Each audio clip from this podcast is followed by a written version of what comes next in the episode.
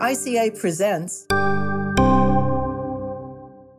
Hello, I'm Ellen Wartella, and welcome to this episode of the Architects of Communication Scholarship podcast series, a production of the ICA Podcast Network. Today, our architect is Patti Valkenburg. Patti Valkenburg is a university distinguished professor at the University of Amsterdam. Her research focuses on the cognitive, emotional, and social effects of media on youth and adults. She is particularly interested in theorizing and demonstrating how children, adolescents, and adults differ in their susceptibility to the effects of media. Her research has been recognized by multiple grants and awards, among them the Career Achievement Award by the International Communication Association and the Outstanding Interdisciplinary Contribution Award from the Society for Research on Adolescence. Patti is as well a fellow of the ICA, the Association for Psychological Science, the Royal Netherlands Academy of Arts and Sciences, and the Royal Holland Society of Science and Humanities. Today, Patti Valkenburg will be interviewed by Tim Verbeij and Teun Siebers. Both Tim and Teun are currently PhD students at the University of Amsterdam. Hi everyone, I am Tim Verbeij. I study the validity of social media use measures. Hello everyone, I am Teun Siebers. I study the effects of social media use on adolescent self-control and distraction. Tim and I are both part of Project Awesome, led by Patti Valkenburg. Project Awesome stands for Adolescents, Well-Being and Social Media, and we are investigating why social media use makes some adolescents happy while leaving others feeling blue. We are very excited to interview Patti Valkenburg, our PhD supervisor. So, hello, Patti. It's great to have you uh, on this podcast. Can you tell us a little bit more about your personal background? Thank you, Tim and Teun. I'm born in Delft, a medieval town in the Netherlands. I'm a first generation scholar. My academic career actually did not follow the standard path. I started my university studies only at age 30. Before that, I worked for 12 years as a nurse, a secretary, a bartender, and in between, I studied to become a teacher in healthcare education. The few years after I finished my teacher training, I started my university studies on healthcare education. This program was part of the uh, Department of Child and Family Studies at Leiden University here in the Netherlands. So I formally graduated in child and family studies. So, how did you end up in communication then? Right from the start of my university studies, I became fascinated about two topics research methodology and media effects. Both my master and doctoral thesis were media effect studies. My master thesis was about the effects of violent media on fear reactions among adolescents, and my doctoral thesis was on the influence of television on children's creativity. Soon after my PhD degree in 1995, I moved to a communication school that was later named ASCOR, the Amsterdam School of Communication Research. And this is how I ended up in communication, where I still am to this day. We're also curious to know who your mentors were as you came into the field, people that really inspired you. I must say, I've always more or less been an individualist during my career. I prefer to collaborate with young scholars in small friendly research teams like we do in our current project. This preference to work in small team can in fact be explained. After my doctoral degree in 1995, not many academics were interested in my research. At the time, research on media wasn't considered very important in the Netherlands, let alone media research among children and adolescents. And at the time, it was very difficult for me to get a research position at the university. The best position that I could obtain was a 100% teaching position in the Department of Communication here at the University of Amsterdam. And in this teaching position, I worked myself to death to get research funding. It was Professor Holli Semetko the department chair at the time who taught me how to write successful research proposals. Within a year after my doctoral degree, I obtained funding for two prestigious postdoctoral fellowships. So, for sure, Holli Semetko was my mentor in writing research proposals. During my first ICA conference in 1995, I met Professor Joanne Cantor, which was wonderful We became friends and wrote a couple of papers together. Joanne is an excellent writer, and her comments on my work certainly improved my writing. Other intellectual models inspired me mostly through their work. I think of Albert Bandura, he passed away last year. I remember he asked me to send him a print of one of my dissertation articles. At the time, I was really star-struck, so honored and excited that Bandura was interested in my work. Over the years, my studies have also been greatly inspired by the work of many communication scholars, such as Steve Chaffee, Dolf Zillmann, Joe Walther, Mike Slater, Mary Beth Oliver, Dafna Lemish, Sonia Livingstone, and many, many others. So, after you received the funding for your own postdoctoral fellowships, you've been able to obtain uh, an incredible amount of, of research funding. How did all these grants influence your career so far? After these two initial research proposals, I got the hang of it, so to speak. So, virtually all research proposals I wrote afterwards, I've been funded, which is, of course, wonderful. But the biggest assets of my grants is that they enabled me to conduct team science on topics of my own choice and to form small teams with postdoctoral researchers and PhD students. Teams like we have now in our Project Awesome. I've actually been conducting team science long before the term became as popular as it is now. My first research team started 20 years ago. In this team, Jochen Peter and I collaborated with four PhD students on the social consequences of social media for adolescents. And you must know that the term social media did not even exist at the time. In my second team, Jessica Piotrowski and I collaborated with three PhD students on the effects of media entertainment on children's cognitive abilities, ADHD like behavior, and aggression. And currently, I'm working with Ine Beyens, Irene van Driel, and Amber van der Wal with the two of you in Project Awesome. Why are you actually such a big fan of team science? Team science allows you to collect data from more sizable and representative samples, and it also allows you to better identify and acknowledge the blank and blind spot in your research. Eventually, to realize better publication. This year, Project Awesome received the Outstanding Interdisciplinary Contribution Award from the Society for Research on Adolescence, which is one of my best awards because it's a team science award. Many of the postdocs and PhD students from whom I hired in these team science projects are now themselves professors and important ICA members. And as you can imagine, I'm very, very proud of their successes. You're actually one of the very few social scientists who, in the Netherlands who received the Spinoza Award, which is considered the Dutch Nobel Prize. How does that feel for you to win this award? Of course, that still feels fantastic. 2011 was my pinnacle year. I was the first communication scholar who became a fellow of the Netherlands Royal Academy of Arts and Sciences, and I was the first social scientist to receive the Spinoza Award. And that's a huge honor in itself. But this prize also comes with two and a half million euros, which you are free to spend on any research goal. And I could spend most of my time on research your publications all seem to focus on media effects. Uh, why did you choose this focus? I'm fascinated about studying media effects, and I actually think that this is caused by a devastating experience as a 15 year old adolescent after watching the movie The Exorcist. It's so scary. As we know from the literature, Teenagers have a particular interest in horror movies, probably due to changes in the dopamine levels in their brain.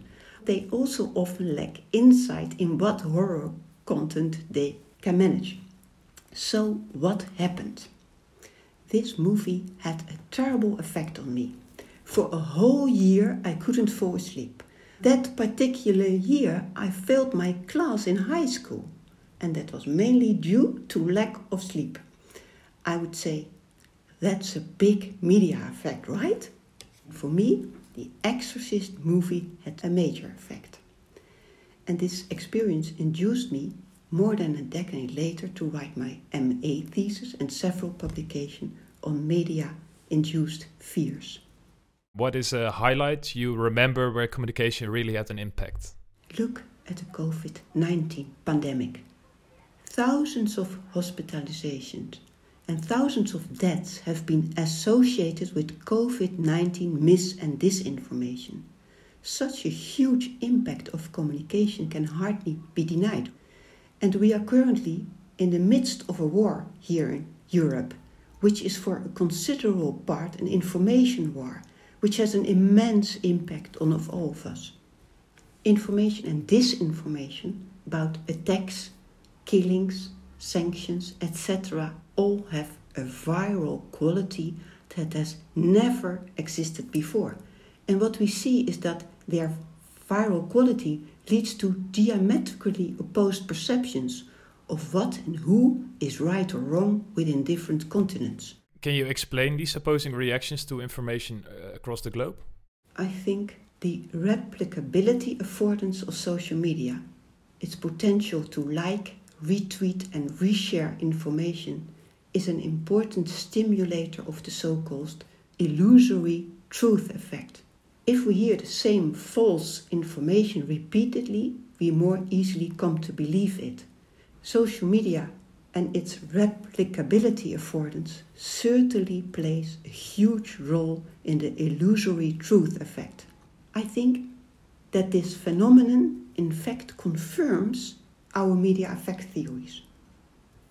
Messages have the highest impact when they converge with the opinions and norms in the environment of the message recipient. In my DSM model, the differential susceptibility to media effects model, which I co developed with Jochen Peter, we have called this effect the context content convergent effect. The DSM model is my most cited model. I wrote it together with Jochen Peter. And in this model, we integrated insight from a dozen earlier media effect theories. And important premise of most of these theories is that media effects are conditional, which means that they do not equally hold for all media users. Based on these earlier theories, I tried to conceptualize three types of differential susceptibility to media effects dispositional, developmental, and social susceptibility. I already gave uh, one example of social susceptibility by means of the context content convergence hypothesis. This hypothesis explains why media messages that converge with the opinions, values, and norms in one's environment have a particularly high impact on media users. Our DSM model explains, for example, how one's pre existing mood can predict social media use. Low mood can lead some social media users to browse positive information, which make them happy afterwards but among some others, it can lead to doom scrolling, the repeated exposure to negative messages, which could worsen their already low mood. I think the challenge for communication scholars is to figure out the specific characteristics and circumstances of both these doom scrollers. I hope that we in our team will soon be better able to answer these questions. In your area of research, what do you think are the big intellectual questions for communication scholars to address in the upcoming decade? I think the big question for us communication scholars is to understand the effects of mis and disinformation and the hate and polarization that can result from it. I also believe that we, as communication scholars, are preeminently qualified to answer this question we have the theories to understand why certain people selectively expose themselves to such information, and we have the theories to understand why and how it could affect them and their environment. Sometimes, though, I'm sorry to see that media effects researchers are so polarized in their interpretation of media effects. You see that in the media violence and aggression field, And you also see it in the social media and well being field. The small and inconsistent aggregate fact that we usually find often lead to heated debates among scholars on whether we should take such fact seriously or not. As you know, in our current project, we have tried to resolve these inconsistent results and interpretation by introducing a person specific media effects paradigm. We showed, uh, for example, that for most adolescents, social media use did not or hardly impact their well being, whereas for a small group it led to large positive, and for another small group to large negative effects on well being. I think it would be really important if we could apply our paradigm to explain the effects of mis and disinformation. What do you think are the big societal challenges and opportunities where communication scholarship can make a major contribution?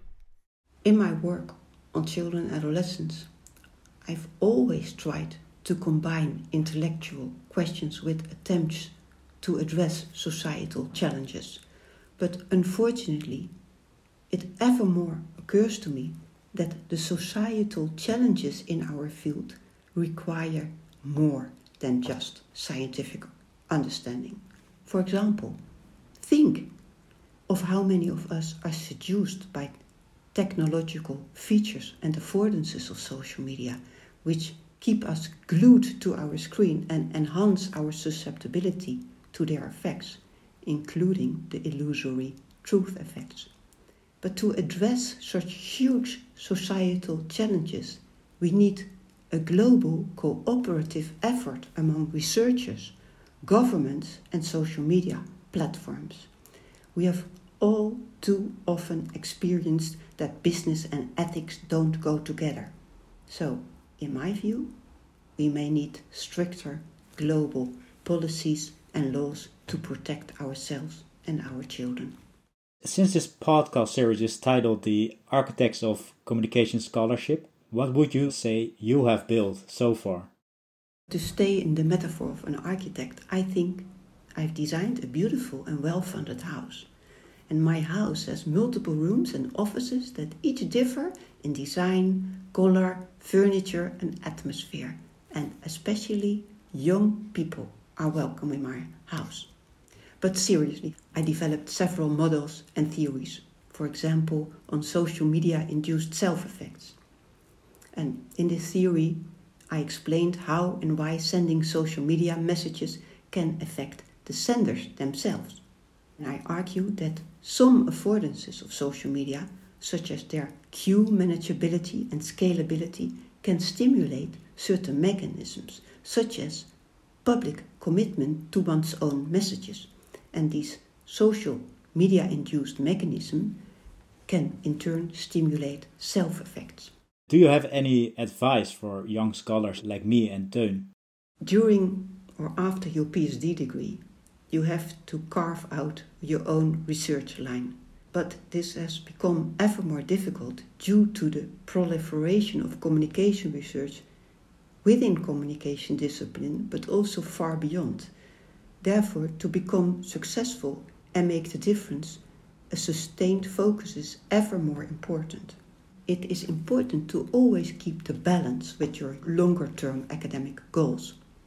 You need to start building your reputation. And an important way to do so is by keeping your promises to colleagues and by meeting your deadlines. Don't say yes to requests you cannot meet, otherwise, you will disappoint your colleagues and they will not ask you again. And finally, always try to walk the extra mile. No one is perfect, and we all make oversights in our writings. Even the most experienced writer do so, I can tell you. If you write an article or research proposal, finish it well before the deadline and ask colleagues for input and comments. Walking this extra mile will render your work from good to excellent, with, which increases the chance of positive reviews or funding. Thank you so much, Patti, for this great advice. We are grateful to be able to work with you and our colleagues in uh, Project Awesome. Thank you so much for your time and uh, all the best in your research. My pleasure. Thank you. This episode of Architects of Communication Scholarship podcast series is presented by the International Communication Association Podcast Network and is sponsored by the School of Communication at Hong Kong Baptist University. Our producer is Jacqueline Colarusso. Our executive producer is Aldo Diaz Caballero. Our production consultant is Nick Song. The theme music is by Humans Win. For more information about our participants on this episode, as well as our sponsor, be sure to check the episode description. Thanks for listening.